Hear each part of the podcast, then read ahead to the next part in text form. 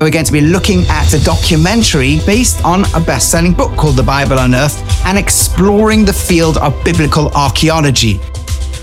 Hi, everyone, and welcome back to another mini series of Rabbi Reacts, where we're going to be looking at, in this case, a documentary and exploring the field of biblical archaeology. This is really interesting because it turns out that it, it, moves into a thicket of a massive argument that's going on. But there was a very popular documentary series that is called The Bible Unearthed, based on a best selling book called The Bible Unearthed by a Bible scholar and an archaeologist. The archaeologist is actually a very famous one called Israel Finkelstein, and the Bible scholar is, is um, Neil Asher Silberman. Now we're going to be looking at what they say. This documentary contains many different arguments, and we're going to launch them pretty quickly. But let me just introduce it by saying they are part of a school known as the Biblical Minimalists. Now, the School of Biblical Minimalism begins, it's difficult to pinpoint exactly where, but pretty much around the year 1968. That year in the Copenhagen University, two Bible scholars, the most famous of whom, the more famous of whom is called Niels Peter Lemche,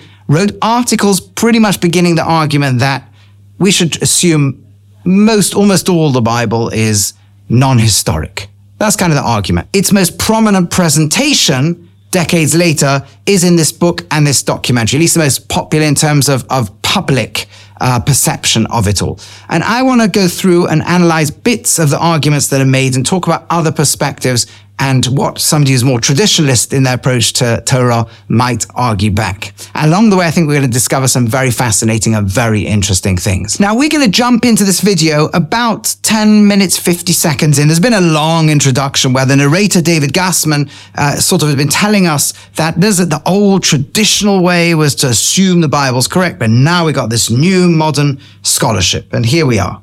The approach has still not completely disappeared. But in recent years, researchers have opened up a new path that has transformed archaeology into an independent scientific discipline. Now, a number of points. Just by the way, the background scene there is a place called Megiddo, which is one of the most important archaeological sites in ancient Israel. And the figure you're watching is a man called is Israel Finkelstein himself, one of the authors of the book and heroes of this movement, because he's not just a Bible scholar who looks at texts, he's an actual field archaeologist and a very brilliant one in Tel Aviv University.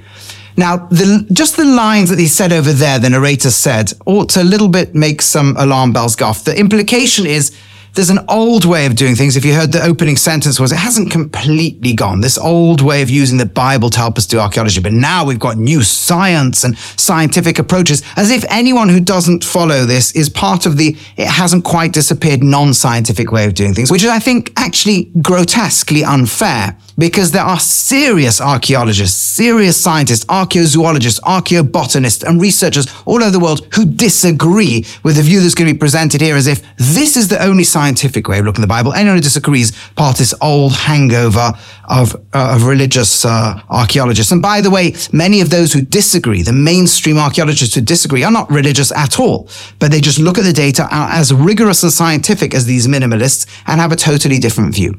Okay, but let's now carry on the walk through Megiddo with Israel Finkelstein and with the commentary of David Gassman.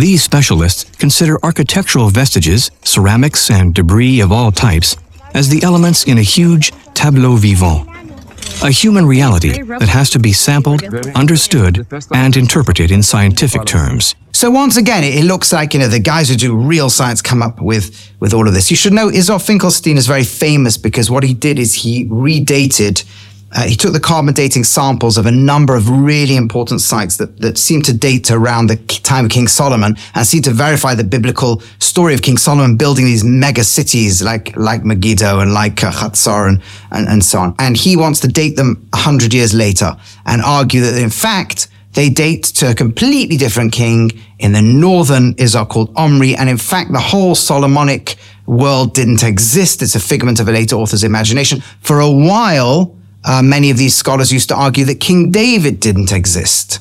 And that was just part of a later author's imagination, and science has sort of shown us how to redate everything and so on. It turns out this is very controversial, and as we're going to look uh, and come up with certain points along the way, we will see the arguments, very strong arguments, very strong scientific and archaeological arguments against this approach and against this view. So this is kind of an introductory video. In the next few videos, what we're going to do is look at very specific arguments specific claims that are made and show the other side that isn't being presented here in this documentary. And like I say, along the way, we get hopefully a nice, exciting journey into the world of biblical minimalism, biblical maximalism. I did show you the book and, and, and, documentary that's famous for biblical minimalism. If you're interested in a view of biblical maximalism, again, there's a lot written on both sides. This is a great introductory book, taking a completely opposite view by a very esteemed uh, Assyriologist and Egyptologist, a man called Kenneth Kitchen, who wrote towards the end of his life on the reliability of the Old Testament, where he presents a totally different view.